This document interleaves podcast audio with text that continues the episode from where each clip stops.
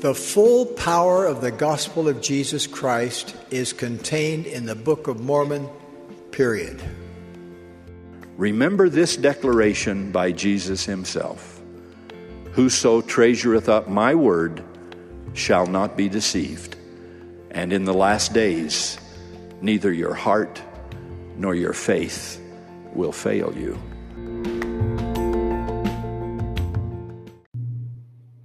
Everybody, welcome to episode 133 of the Book of Mormon podcast. It's Kevin and Shelby here. Hey, everyone. And today we are going to dive right in to chapter 44 of the book of Alma. Um, obviously, just a quick recap last week, last chapter, the Nephites and the Lamanites engaged in a great battle. And through the, the faith of the Nephites and especially the faith of their captain, Captain Moroni, they were able to defend their lands, defend their liberty, and as the battle waxed sore, they were able to uh, basically um, cause the, the Lamanites to, to flee in terror. And Captain Moroni commanded that his men stop the bloodshedding, and that way they could go forth and negotiate uh, perhaps a surrender uh, and a withdrawal of the Lamanites from the land. So that's where we pick up right here in verse 1. I love it. So Zerahemnah right away he says, "We do not desire to be men of blood." Uh, Moroni says that. Oh, I'm sorry. Thank you. Zerahemnah is the bad guy in this situation. Sorry, guys. This is why I have a help meet, right? Anyway, so Moroni says to Zerahemnah that he does not desire to be men of blood, which is why he stops the shedding, as Kevin said. And I just love that that intent is reiterated to let us know that just because you could keep going doesn't mean that you should, right? Mm-hmm. You should try to see if there can be some negotiation. Good lesson, just to keep in mind. But he says, You know that ye are in our hands, yet we do not desire to slay you. So he's trying to make some points here.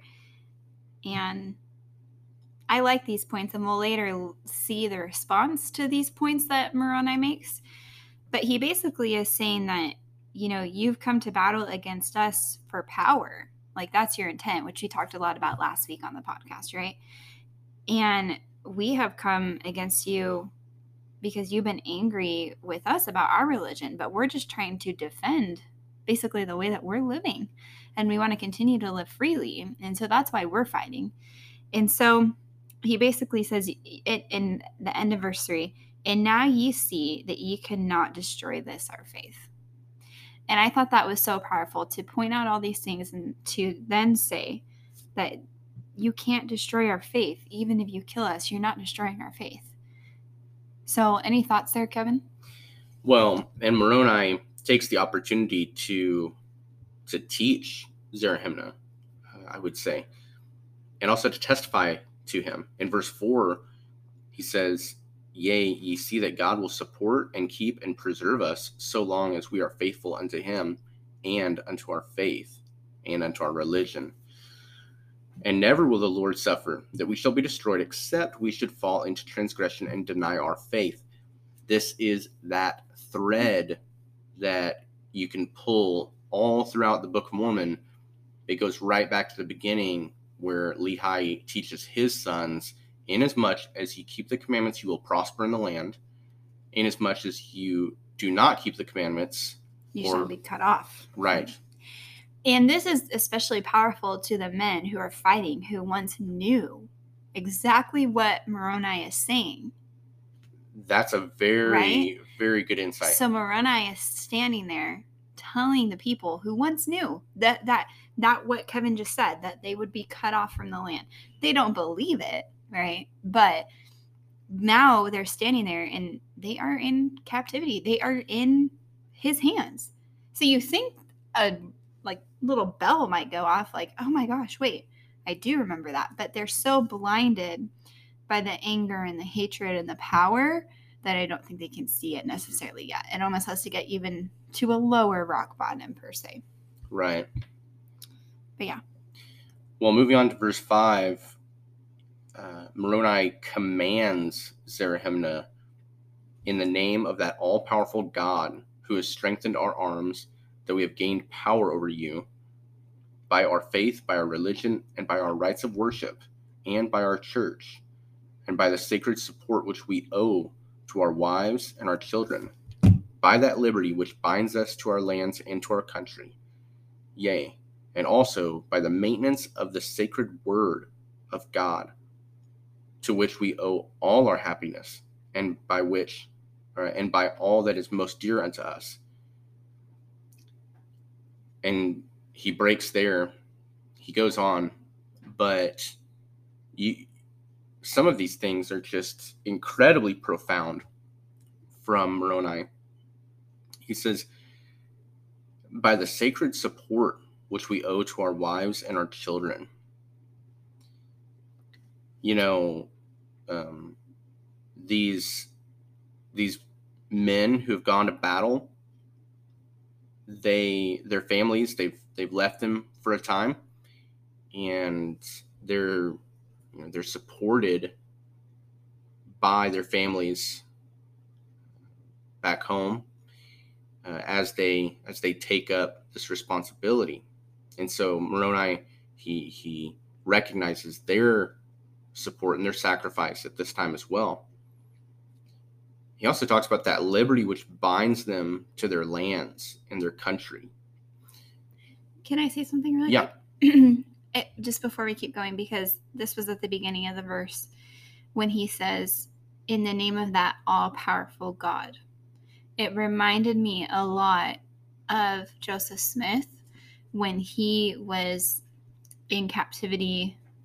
Um, I forgot where, but he was with a bunch of his other brethren, and they were basically uh, talking about how they use the Mormons for target practice.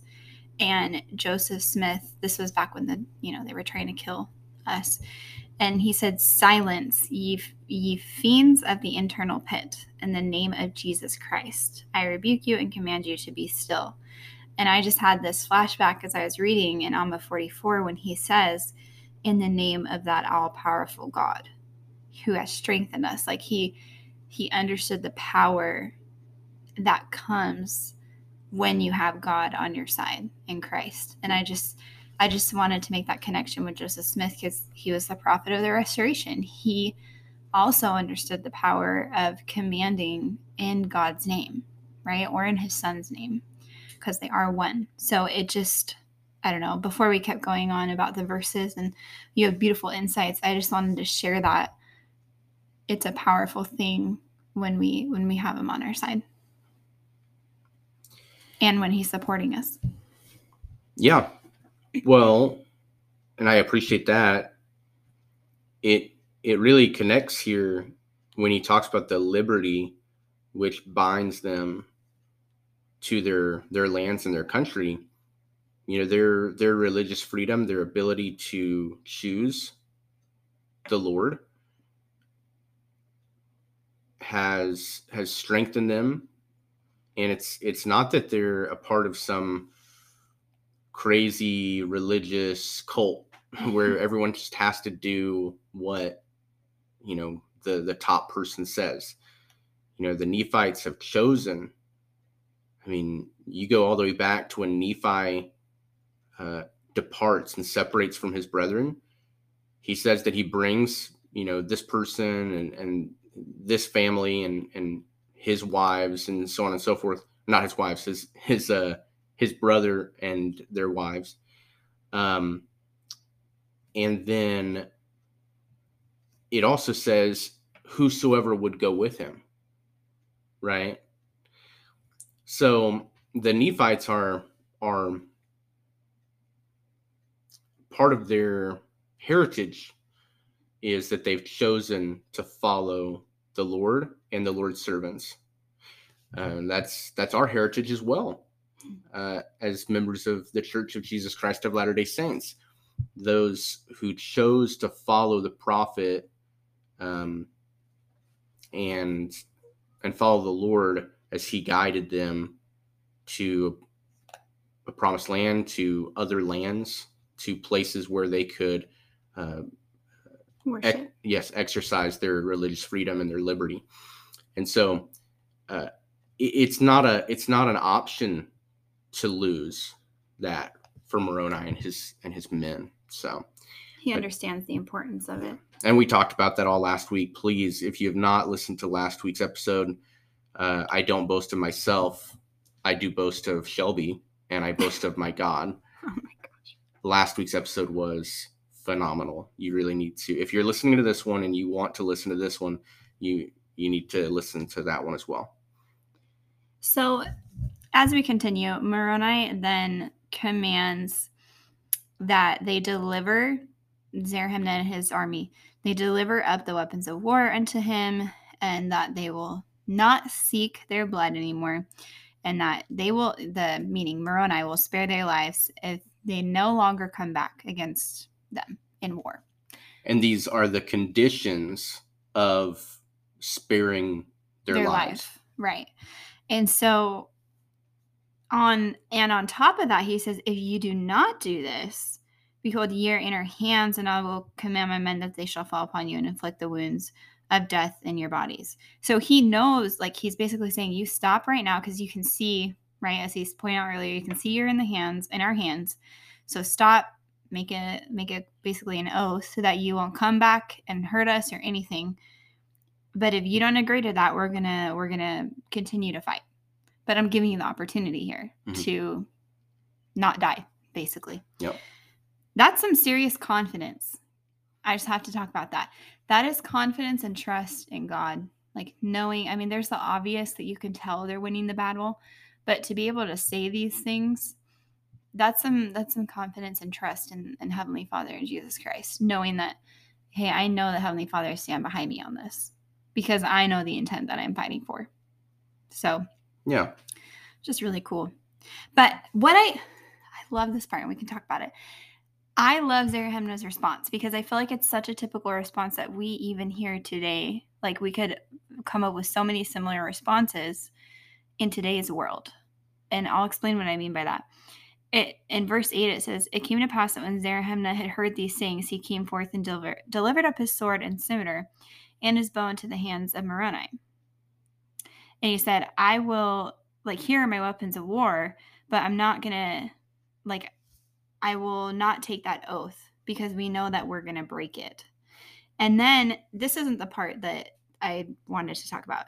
We'll come back but the part that i wanted to talk about was he basically says like we don't believe that it is god that has done this like they just completely dismiss everything that is happening they Can just can we read that verse, verse nine? yeah, it says, "Behold, we are not of your faith. We do not believe that it is a God that has de- that has delivered us into your hands, but we believe that it is your cunning that has preserved your sword you from our swords.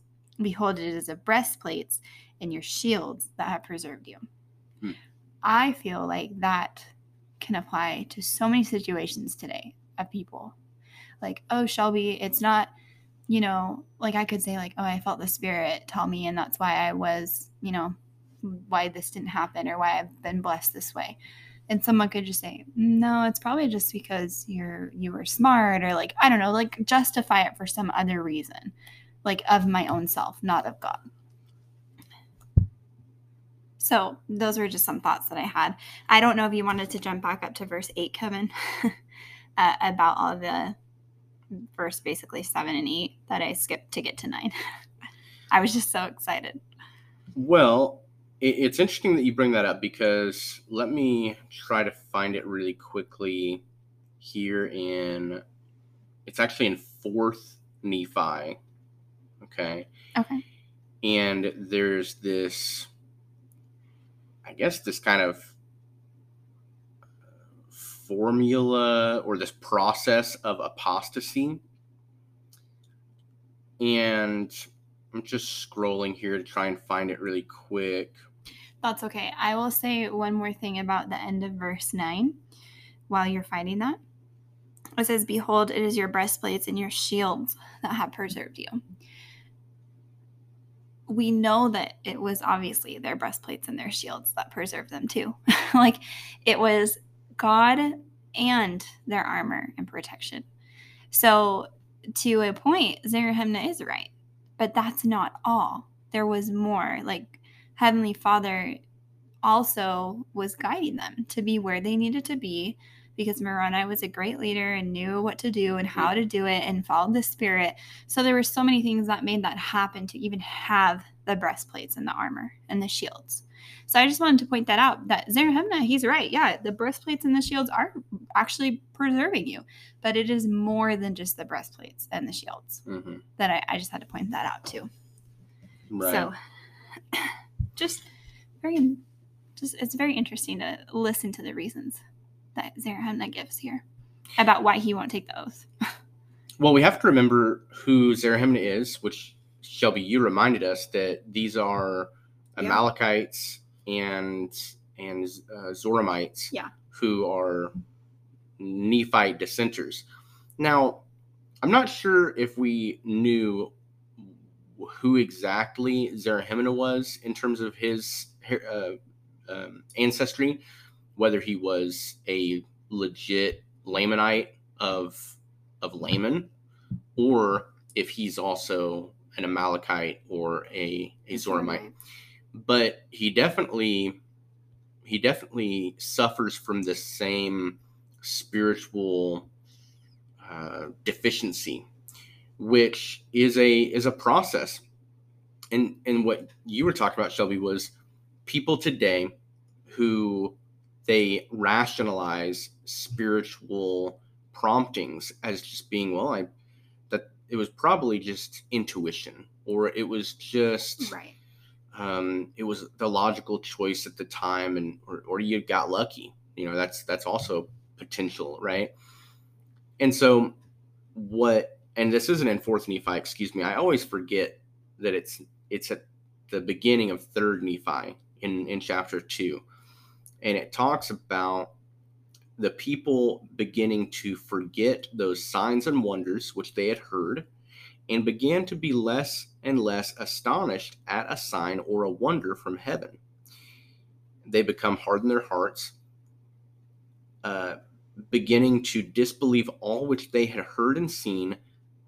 And this is really it imagining up some vain thing in their hearts, uh, being deceived by the devil. Hmm. And then it leads them away to believe that the doctrine of Christ was a fool, a foolish and a vain thing. Mhm. And the reason that I wanted to to kind of cross reference with that is that's that's what I believe you're talking about, where people can can effectively um, rationalize away and justify uh, themselves and saying, "Well, I don't believe that anymore. I don't believe that is of God. It must be something else. It must be uh, that you had breastplates, right? Mhm. That's why you won." And and but now I don't want to say that I I like really respect Zerahemnah, but I kind of do respect that he's honest and he says that he says we're not of your faith and and we know that if we make an oath we're just going to break it and so um, we're not we're not going to enter into that oath Mhm. um, And you know, it's critical. We talked about this. Zerahemnah was a man that he was chosen to lead these people because of how intense his hatred was towards the Nephites. So any other leader might have maybe agreed to an oath of that, but we but Zerahemnah was not going to agree to that. Hmm. But it's important that he was given the opportunity to sure because then that brings into the picture justice and mercy. Mm. You know, you were given the opportunity, and now justice will be served if Yeah. you don't agree. absolutely So anyway, um, great insights, and I love that. It's from Third Nephi. You said chapter 2 nice. So basically, after Zerahemnah says, "I'm not going to do this," Moroni gives him his sword back and says, All right, we will end the conflict. we are going to fight you, right? And they return to war, and it says, Now as ye in our hands, we will spill your blood upon the ground, and ye shall submit to the conditions which I have proposed. Now, here's what's crazy about this is that you could say that that Moroni is is too maybe being too fanatical, right? Like you could argue, one could argue, I wouldn't argue, right? But one could argue that, you know, hey, like, can you not just let them go? I mean, sure, they're, they're not going to make this oath, but you have one, you'll get them out of the land and, and just, you know, don't engage in any more bloodshed. But again, as we've discussed at nauseum, Moroni understands the risk involved uh, that they would come back again, right? And this time they were fortunate. It's not that the Lord can't won't wouldn't continue to preserve them, but that's why wait for several more years and have another Lamanite army led by Zerahemnah himself again, right? Maybe that time uh, will come and and they don't uh, they don't have have enough prepared. Maybe there were other circumstances. So he knows that it's kind of a now or never thing. And I think we can liken that a little bit to our our lives today is that when we when we're fighting against the enemy of righteousness, we can't we can't let them regroup we have to end the conflict here and now. Otherwise, we'll always have an enemy lurking, you know. So I just wanted to kind of point that out and and draw that that line there. So Moroni, he Zerahem, well, sorry, Zerahemnah, he gets his sword back and he's angry with Moroni, and so he basically is like, um, I don't like this and I'm going to kill you. So he rushes forward to slay Moroni. But I'm going to I'm going to read straight from the scriptures. As he raised his sword, behold, one of Moroni's soldiers smote it even to the earth, and it broke by the hill by the hilt. And he also smote Zerahemnah and took off his scalp, and it fell to the earth. And Zerahemnah withdrew, withdrew from before them and into the midst of his shoulders. Soldiers. Sorry, not shoulders. Now, I don't know, now making sense reading this now, I understand, but I just have to say for the record, I read this and I just assumed that Zerahemnah had died right here, like as he tried to slay Moroni. Clearly, it says that he withdrew and went back into the midst of his sh- soldiers. But I called Kevin and I was like, wait a minute because I, I kept reading and in the next verse I see that like the sorry my phone fell. I see um like the the name Zerahemnah and he's still alive. And so I call Kevin and I'm like did they not just kill Zerahemnah when they smote off his scalp? Y'all they didn't. They just took his scalp off for whatever for whatever reason you know to mm. defend Moroni. So just a little fun fact there that Zerahemnah is actually very much alive. Well yeah in verse 16 it it comes back and he says that Zerahemnah was was exceedingly wroth, yep. and then stirs up the remainder of the soldiers to anger. So, yeah, he didn't. He wasn't killed by this. It wasn't a mortal wound. He apparently, was, he was injured. Though, right. right. Yeah, injured, um, and it's possible that he was. He. I mean, he was obviously grievously wounded. Right. Right. I mean, not quite unto death that we know, but he he was taken back and protected because he could no longer fight for himself, right?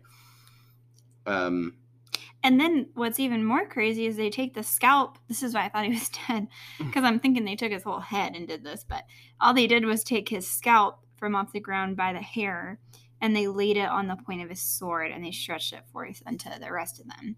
And they said, you know, even as this scalp has fallen to the earth, which is the scalp of your chief, so shall ye fall to the earth, except ye will deliver up your weapons of war and depart with a covenant of peace. Yeah. kind of crazy. Pretty crazy. But Mm. once again, we understand why Moroni was so like, listen, this is what's going to happen if you don't stop because he understood what was at stake. Right. And I mean this is this is a time of war. I mean there there've been many deaths up to this. And so but it is it is pretty intense. Now, at this point in verse 15, there are many when they heard these words and saw the scalp which was upon the sword, they were struck with fear, and many came forth and threw down their weapons of war at the feet of Moroni and entered into a covenant of peace and it says that as many as entered into a covenant, they suffered to depart into the wilderness. So Moroni was good for his word, which is notable or noteworthy. And then this is where hmm. Zerahemnah sees this going on. He sees some of his soldiers basically surrendering and and making this oath of peace he's angered again and he it says he stirs up the remainder of his soldiers to anger to contend more powerfully against the nephites and he probably did uh, basically what he did last ep- or last chapter which is really fuel the hatred between the lamanites and the nephites and he stirred them up to anger so that they would go again And they do go again. yep And in verse 18, it says, Their naked skins and their bare heads were exposed to the sharp swords of the Nephites. Yea, behold, they were pierced and smitten, yea, and did fall exceedingly fast before the swords of the Nephites. And they began to be swept down, even as the soldier of Moroni had prophesied. Which I didn't realize that the soldier had prophesied that. I thought Moroni had. Hmm. You go back up to verse 12, and it says, But as he raised his sword, behold, one of Moroni's soldiers smote it even to the earth Mhm. And took off the scalp. And then he's the one that goes into that. It wasn't Moroni, right which is pretty cool to, sh- to see that this is a strong group of priesthood men and leaders who are inspired. Mhm. And they're to, you know, anyway, so I just had to make that connection there. So yeah, they, they begin to fight again. And so they fight and you have some thoughts? I do. I just want to say that that here in verse 18 um well hang on a second. Uh, maybe I'm in verse 17. Shoot. I What can't it about? remember. I just I know it's before it's when they okay. When when the Neph when the Lamanites they're exposed uh, heads and their naked skins. They were pierced and smitten. And that's right. That's what I was going to say. Zerahemnah is kind of this symbol of Satan who he he was sending his men back into battle knowing that they were not equipped to defend themselves he knew that there were going to be so many of them uh, killed in this conflict. Now, it's one thing to muster your thousands of soldiers, albeit somewhat ill equipped, and go up against an enemy who, ooh, we actually found out that they are very prepared for war, but you know what? We're here and we're going to fight anyway. That's one thing. But to have gone through a bloody conflict and then have an opportunity to allow your your soldiers to, you know, your followers to retreat and survive, but instead you just stir them up to anger and kind of like lead them blindly to their deaths. You know, that that tells me that Zerahemnah was this tyrant. He was focused on his agenda, which was power. He wanted power. Um, he wanted to usurp the power of the Nephites and uh, and so that's I just wanted to mention that because it's obvious that that we're dealing with uh, some egos here.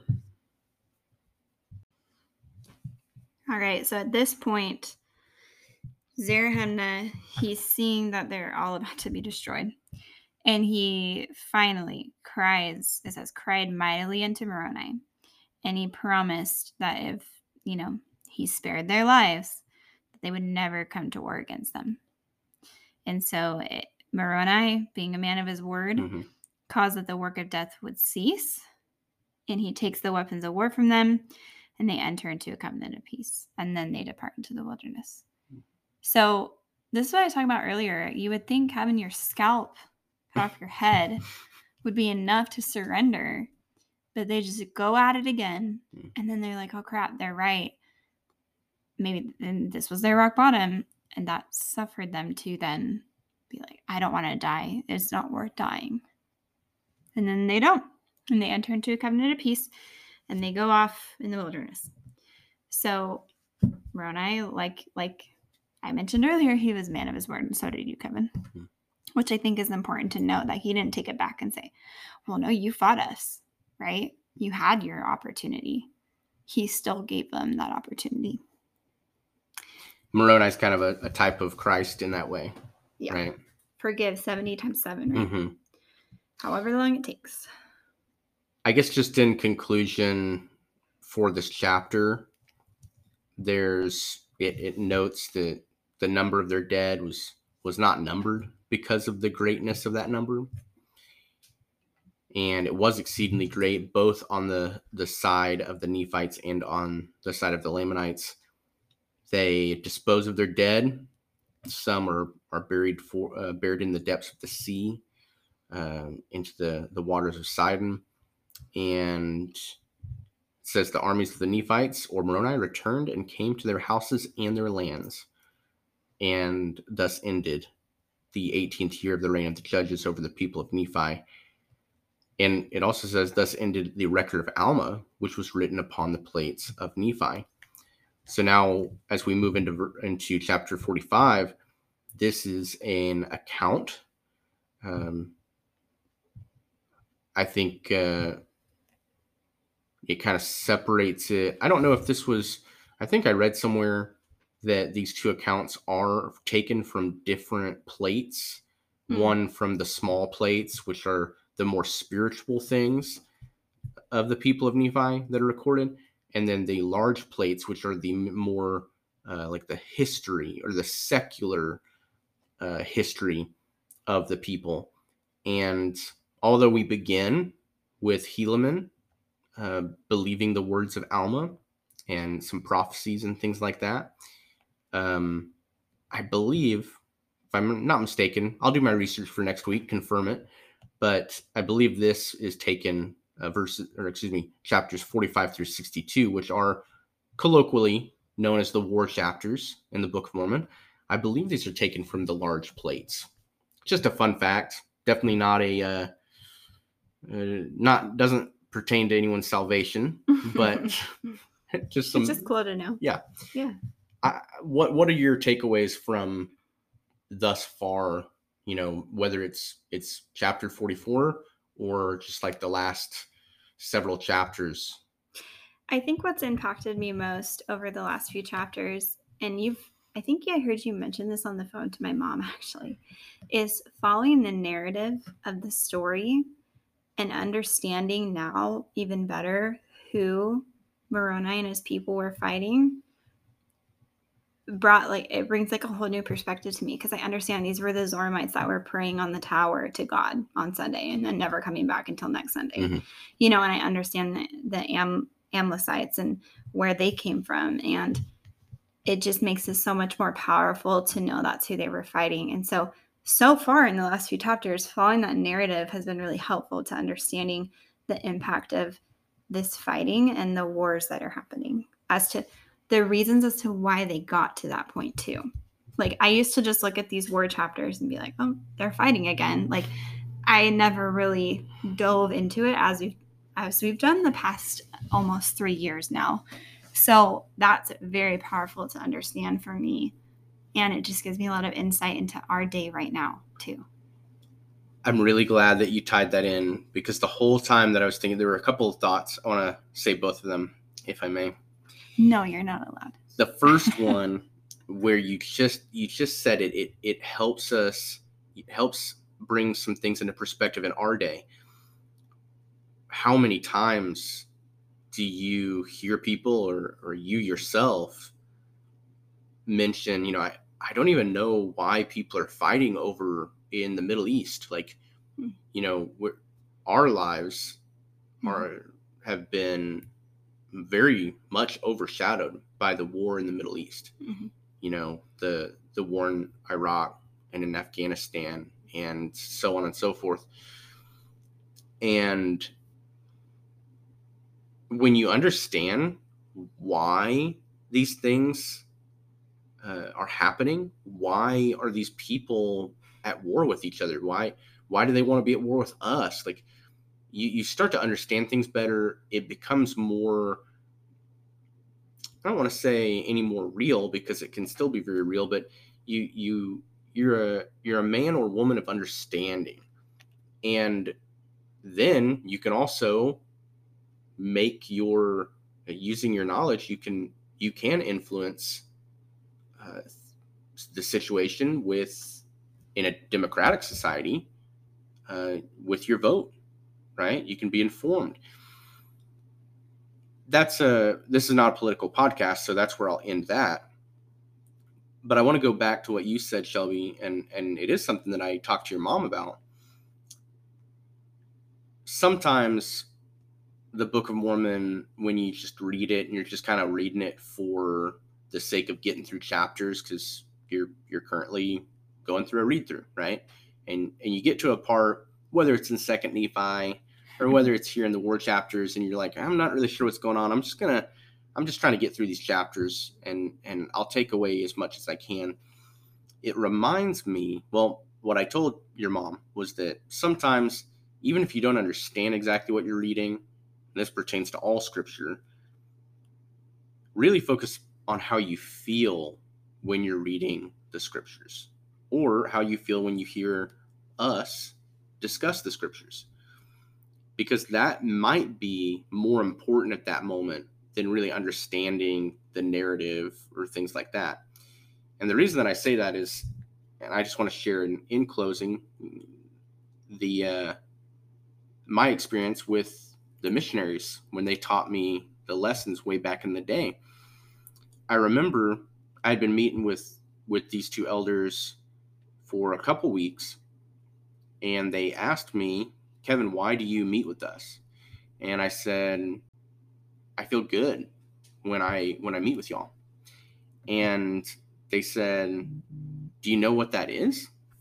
And I, and I said, What? And they said, It's the Spirit.